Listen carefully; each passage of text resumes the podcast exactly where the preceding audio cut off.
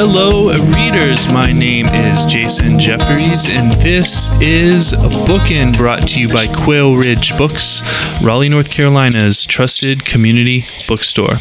My guest today is Yaron Weitzman. He is an award winning writer for Bleacher Report and a former senior writer for Slam. His new book is Tanking to the Top The Philadelphia 76ers and the Most Audacious Process in the History of Professional Sports, published by our friends at Hachette. Yaron, welcome to the program. Thank you for having me on. I appreciate it. Yeah, it's an honor to have you here. And um, let's approach this chronologically. The Philadelphia 76ers have won three titles in 1955, 1967, and 1983. And I'm realizing that I need to back up and tell our listeners that we are talking about the sport of professional basketball since we are a podcast of a bookstore. Um, um, not everyone is ob- as obsessed with the NBA as I You can am. go like the uh, was it New Yorker style guide, like the Philadelphia 76ers, comma of the National Basketball Association, comma who plays sports. Right, we can do that. There you go. Right. Well, you know, we're based in the uh, heart of the North Carolina's Research Triangle, where most people think basketball season ends when one shining moment Right. plays at the end of the There you go. NCAA tournament. Um, but now that we have that settled, the Philadelphia 76ers have won three titles. The last was in 1983 when the Sixers featured Dr. J, Julius Erving, Moses Malone, and future Charlotte Hornet, Earl Cureton. Uh, the next great era of Philadelphia basketball, which followed shortly after this one, featured Charles Barkley and then Allen Iverson, who was an NBA MVP and the centerpiece of the last Sixers team to make the finals. Can you please tell our listeners um, a little bit about Allen Iverson's tenure with the 76ers, why he was a ticking time bomb, and why the Sixers decided to trade him? Going back to Iverson, I like it. Um, Iverson is one of the most fascinating, I don't know, important characters in NBA history. Right? Um, he was he was he was fantastic. He was small, about six feet, six foot one, um, maybe the best crossover in NBA history. He probably weighed like 170 pounds, soaking wet, as they say. But one of these unbelievably natural athletes. Um, incredible player. He was also um, he pretty much carried or brought hip hop. I should say brought, but he helped the, turn the NBA into the hip hop league, right? And he made it change the image in a way that scared off many around the league, and basically led to David Stern, NBA commissioner. He instituted a dress code, pretty much banning cornrows, anything you think of from a stereotypical rap video, or anything you think of that a white person would think goes in a rap video. So cornrows, jewelry, baggy clothes, those were banned from NBA press conferences, and it was basically the NBA's um, way of trying to appease or make the game feel more comfortable to its white audience and sponsors, right? So Iverson was this fascinating character um, off the court. On the court, he was fantastic, but he was also the kind of guy, he wasn't exactly a team first guy, um, and he was really hard to build around. And the Sixers had one year they made the finals with him. Um, but he, from there, they never rediscovered that success. They never matched that success. Um, there were issues with him. He would show up. He wasn't exactly, uh, no, I was going to say he wasn't big on practice, as anyone who's a basketball fan knows the uh, famous rant. We're talking about practice. He wasn't a hard worker. He would show up like hungover to practices, things like that. Um, they ended up trading him.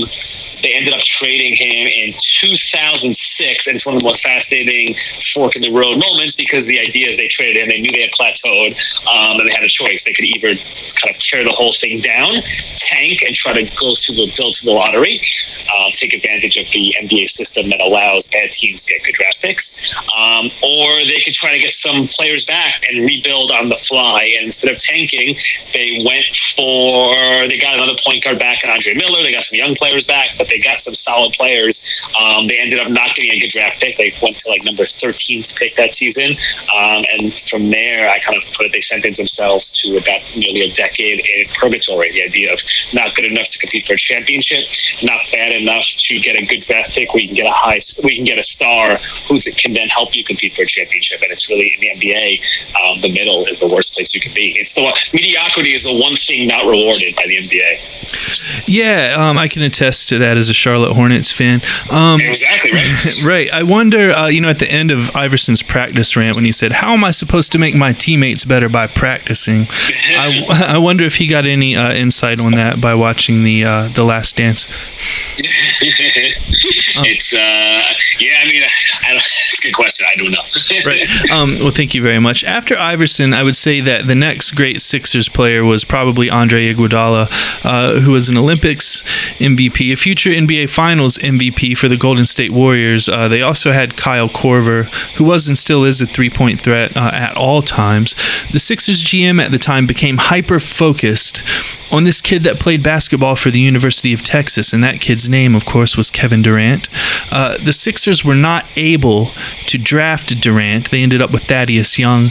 How did this failure to draft Durant eventually lead to King's firing as the GM of the 76ers? Yeah, it's kind of what I was saying before, right? The idea that they never, he couldn't get a superstar. You need a superstar in the NBA. That's the, that's the short answer, right? It's one of the game. No, in no sport do superstars affect more. It's kind of like if you think of the equivalent would be if a star starting pitcher could play could, could pitch every game, right, instead of every fifth, or if a quarterback could be on both sides of the field, right. Basketball is the only sport where you have the superstar play. I guess hockey but basketball is the only sport where you have the guy play both sides, or all you know, he's on defense and offense. Um, he can have the ball every possession, right? Like Mike Trout's great, but he only comes to bat four or five times a game. Mm. Um, completely different. So you need superstars stars in basketball. And Durant, without missing out on Durant, um, again, it was that they sentenced themselves to, to mediocrity. He was they couldn't they weren't losing enough games. The team's too good to lose, but not good enough to win. Right, and at the same time, um, something is brewing in Houston. Daryl Morey is attempting to apply analytics to Rockets basketball, much in the way that Bill James and Billy Beane, the GM of uh, Major League Baseball's Oakland Athletics, applied analytics to baseball, as was made famous by Michael Lewis's book Moneyball, later a film. Uh, what was Morey's approach, and how did Sam Hinkie get involved? Morey's approach was one, the idea of we don't, you know, let's look at the math of it, right? Like threes are more than two, threes are worth more than two, which sounds really simple, but that was something that was not, you know, prevalent around the NBA that you should be hunting threes because again, three points is more than two points, right? Um, which sounds revolutionary. Um, so there was that. There was the idea of we don't just do things because it's always been the way we've done them. It's willing to take chances, willing to experiment, and looking at numbers in a way. And it's interesting, right? They so the guys who get labeled analytics guys, and yet a lot of what they were doing was looking at numbers to turn a guy like say a Shane Battier to show his value. These guys we always call as X factors or intangibles guys, and to show no, it's not intangibles. There are actual numbers and data that show how much a secondary player like a Shane Battier type can support or enhance or boost the team. Um, so that's going on there. Um, Sam Hinkie, basically, he's a guy from small town Oklahoma, gets his MBA in Stanford, ends up interning for the Houston Texans, and then get, puts his letter, his uh, resume gets noticed by the Houston Rockets president, who hires him because he liked the idea of bringing in somebody who wasn't just a basketball guy. Um, and as that's happening, Daryl Morey, the Rockets also bring in Daryl Morey, and Sam Hinkie basically becomes Daryl Morey's right hand man. And the two of them are building a team in a way that no other NBA team has built. Right, thank you. And part of the idea in Houston at the time was that a team needed two stars to win a title. They thought they had this with Yao Ming and Tracy McGrady, but it never panned out. So they shaped the roster in such a way that they were able to lie in wait for a top 10 player. How did they land this top 10 player? Uh, who, you say the Sixers? You're saying? Um, the Rockets the Rockets. Well, so for them, it was the idea, right? So Sam Hinkie, and I guess we'll get to this, he gets labeled as the tanking guy, but mm-hmm. it's not that, right? The idea, the way he looked at it, and the way Morey looked at it, and the way most GMs, I think, look at it now, or a lot of the smarter ones, is just sort of like reverse engineering. So if you look at a board, right, you have the destination where we want to go. That's we want to be a championship team. Um, how do we get there? We need, how do we, sorry, that, the destination is if we want to be a championship team, this is what we are. Um, your starting point is your current roster how do we get from A to B? Uh, for when Hinkie came to the Sixers, it was that we need superstars. We have to pull the whole thing down, tear the whole thing down, so that we can find a way to get these superstars. And the best way to do so is through the draft. With the Rockets, it was different. The Rockets, the idea was we already have the superstars, uh, Tracy McGrady, Yao Ming. Why would we tear this whole thing down? Instead, let's go get the Shane Battier types, the supplementary players, and try to build that way. Right. Uh, thank you so much. And um, now that Houston has James Harden and uh, Russell Westbrook, they have their two superstars. Do you think they are poised to win a title? Um, I wouldn't bet on them. But well, first of all, in this in this bubble, I, I wouldn't bet, or I don't even. It's chaos will reign, right? I don't know, so I have no idea. I have no idea how to prognosticate or predict anything that's going to happen there. But they certainly, I mean, that's that's the idea, right? Two superstars, and we go from there. So they certainly do. They certainly have a shot. Right on. Thank you so much. Uh, listeners, we are going to take a break for a word from our sponsor, and then I will be right back with Yaron Weitzman. The Bookin' Podcast is sponsored by Libro FM Audiobooks. Libro FM lets you purchase audiobooks directly from your favorite local bookstore, Quail Ridge Books. You can pick from more than 100,000 audiobooks, including New York Times bestsellers and recommendations from booksellers around the country. With Libro.fm, you'll get the same audiobooks at the same price as the largest audiobook company out there. You know the name, but you'll be part of a much different story, one that supports community. Listeners of Bookin can get a three month audiobook membership for the price of one. Go to Libro FM, that's L I B R O dot FM, and enter Bookin, B O O K I N, in the promo code space. With each listen, take pride in knowing that you're supporting local bookstores. I'm back with Yaron Weitzman, author of Tanking to the Top, which is published by our friends at Hachette. All right, let's talk about the process. Uh, first, let's talk about the concept of tanking. Um, I'm a huge fan of the band Wilco, and something about the way you wrote about tanking reminded me about their song "War on War," uh, which one of the lyrics is just keep saying "You have to lose." Um, before we talk about the process capital P, can you explain the concept of tanking to our listeners? Yeah, the idea is we're gonna. Yeah, if you've seen the movie Major League, right? That's basically it. Um, the idea we're gonna put together a team. We're not gonna lose games on purpose. Like players aren't gonna miss shots on purpose, and the coach isn't gonna, you know, call plays that wouldn't work on purposely. But the idea is we're gonna put a team together that's so bad that they're just not gonna be capable of winning. And you do that so you can increase your odds of getting a high draft pick. Mm. Right. Um, and as a lifelong fan again of the Charlotte Hornets, uh, going back to the birth of the franchise in '88, I was there for the Bobcats too.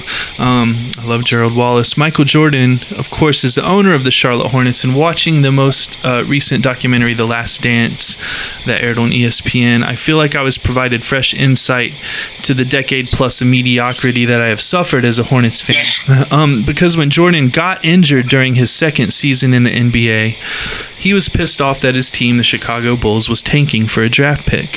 He believed that losing on purpose was the worst possible sin that one could commit as a professional competitor. NFL coach Herm Edwards preached a similar philosophy, which you allude to in your book. Um, can you talk for a moment about Michael Jordan, the owner, and other owners like him, um, and tell us why the refusal to tank may ultimately be harmful to your franchise?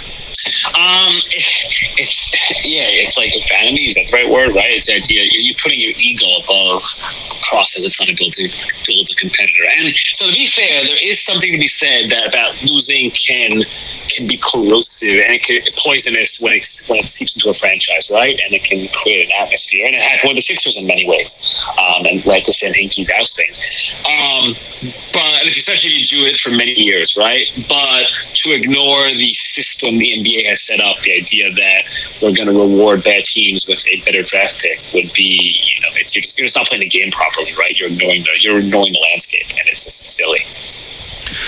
Right, and um, Sam Hinkie, of course, uh, left the Houston Rockets, took the job as general manager of the 76ers. How did he take tanking to such a new extreme that his particular method of tanking garnered its own nickname? Yeah, he kind of pulled the cover. Like there was no, there was no pretend. We've seen teams kind of do this, but they sort of pretend a little bit, right? Like, oh, you know, we're gonna win. We're gonna sign this veteran point guard, this and that. I mean, Hinkie took it to new extremes. Like there was no, there was no pretending. It was we are literally not putting a single veteran on this team. We are to trade away our veterans. Um, we are to go again. If we're doing it, we're to do it right. We're to. It's like blackjack. We're to increase our odds, right? So like, why we don't want to win two extra games here or there? Um, we're to put together a team that just is not competing. Not only that, like in the draft, we're going to have high draft picks, and we're going to use our picks on guys who, oh, Joel Embiid is injured for a year and might be out for two years. We'll take him. We don't mind. Not only we don't mind, that means that the next season will be bad, and we'll get another high pick. Um, Dario Saric a player in Turkey just signed a contract overseas. That's going to keep him there for two years. We'll use our draft pick on him too. What's the rush? We don't care. Um, we're looking down the road. We're going to trade our veteran for more draft picks. We can trade it for a draft pick six years down the line. Um, and because we're willing to trade that far, we can actually find value because we're looking at two different, you know, we're basically operating in two different ecosystems. Um, so that's the kind of thing that we've never seen an NBA an NBA team or GM do before. Right, and um, how did the process eventually lead to Joel Embiid and Ben Simmons? Uh, yeah, they got. I mean, Sim, Embiid was injured. They had the number three pick. The Sixers had number three pick. Embiid got injured in a workout. Um, he was actually going to go to Cleveland Cavaliers. We're going to take him number one. He had what um, onlookers for that workout said was the greatest workout they've ever seen. Um, but that night they discovered that he had a fracture in his foot and he missed the, he was going to miss the season.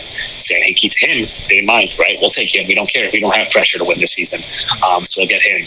Um, Simmons is more basic, right? Simmons, they just had the worst record in the league and they ended up with the top pick and Simmons was the best player in the draft. Yeah, and will he ever learn how to shoot a three? he. It's not really. And to me, the question is, will he ever feel comfortable and not be worried about shooting or how it looks? Excuse me. Um, you know, if you watch him in warm-ups, he can, it's not it's not beautiful, but he can shoot. He can hit a little bit. He just refuses to do it. Um, and to me, that's the greater question: is why why the refusal? Why is he concerned? So I don't know. I'm I'm dubious. I guess we'll see. I'm dubious. Right. Um, Yaron last season, uh, the Philadelphia 76ers came really within one shot of uh, probably making it to the NBA Finals. Um, what do you think their outlook is for this season in the bubble and maybe um, more fairly the season beyond? Um, again, the bubble, I have no idea. I'm intrigued by this lineup change they made that they've put um, that they've put yes that they've put um, Simmons at the at forward and that they are going to start a shooter next to him. I think you know the, the, the, layoff will help them in terms of Simmons and Embiid being healthy. Embiid has never been healthy for the postseason before. Um, that's going to be a huge difference for them. Um, that being said, I just I don't know if you can win in the playoffs without a go-to half-court scorer who can create it from the perimeter. They don't have that. Um, going forward, same question, right? The problem for them is all the tanking was great, and they got two two superstars in Joel Embiid and Ben Simmons, but their skills clash, right? The two their skills clash on the court. They're just neither of them are shooters. If you have a guy like Ben Simmons, you need a bunch of shooters around him. Joel Embiid's a post presence. You need a bunch of shooters around him. Um, Simmons wants to play fast. Embiid is better slow when the game's slow down. Um, it doesn't mean it can't work. The numbers have worked before, but it's always going to. The Sixers will always have a square peg in a round hole type of feel, right? Um, and it's going to take some really smart and savvy roster construction and targeting of the proper players to surround those two stars with, and I'm not sure we'll ever get there. Right. Thank you, Yaron. Um, do you personally feel like Sam Hinkie was uh, justifiably dismissed, or do you think he was chased out of town unfairly? Uh, both. No, he was justified. He, listen, there were he he made mistakes. Then there were fireable offenses, and number one of them being that he was told by his bosses to, you know, alter a few things, um, and he did not. Uh, he refused. Um, so there's that. Um, the, the, part that's unfair is he was very upfront from the beginning about what he was there to do in terms of the teardown, and ownership supported him from the beginning. Ownership, the, the difference was ownership pulling the rug out from under him and deciding, you know, this is not something we're, we're, we're this is not something we are okay with anymore. And that's the part that was basically unfair to Hinkie.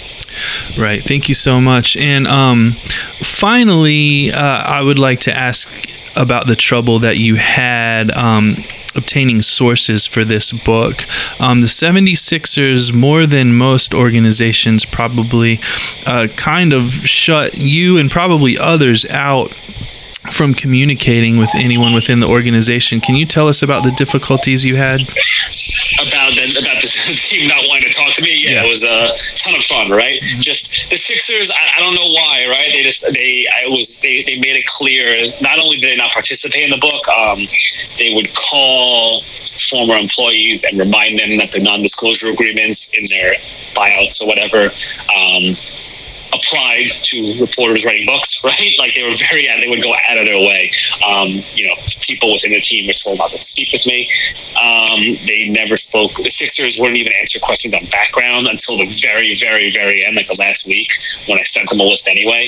And I guess they realized, oh, wait, there's stuff in here that we should address. Um, and even that was minimal. Um, and it was more because they were spooked about a few things. Um, and the ironic part is, right, the book is not a hit job. There's some stuff that's a little critical, but it's not a hit job. There's something about the idea of the process in Sam Hinkie makes them squirmy and they don't like having narratives pulled out of their hands. Um, a good example is like one player who I had a good relationship with. I told him I was doing a book and asked, "Can we speak for this?" And he said, "Yep, I'll give you an hour whenever you need."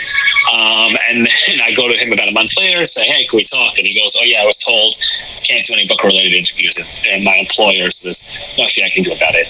Um, so yeah, I would say it was uh, not a fun reporting process, though in a way, you know, it challenges you to go find other ways to sources and other ways to go about reporting, and in doing so, you probably not you probably in doing so, I know I stumbled or discovered some anecdotes or things that I would not have discovered otherwise, and that made the book, I think, more interesting. Absolutely, I would agree, and I'm glad you persevered. Thank you so much for writing this book. It is such a fun book, um, especially right now when we're about to kick off the NBA season in the bubble. I'm excited. I know you are too. Listeners, I've been speaking with Yaron Weitzman, the author of Tanking to the Top, the Philadelphia 76ers, and the most audacious process in the history of professional sports, published by our friends at Hachette.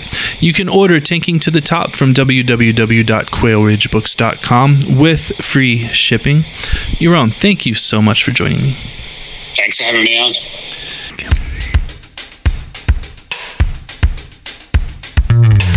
Once again, I would like to thank Yaron Weitzman for joining me. Copies of Tanking to the Top can be ordered from www.quailridgebooks.com with free shipping.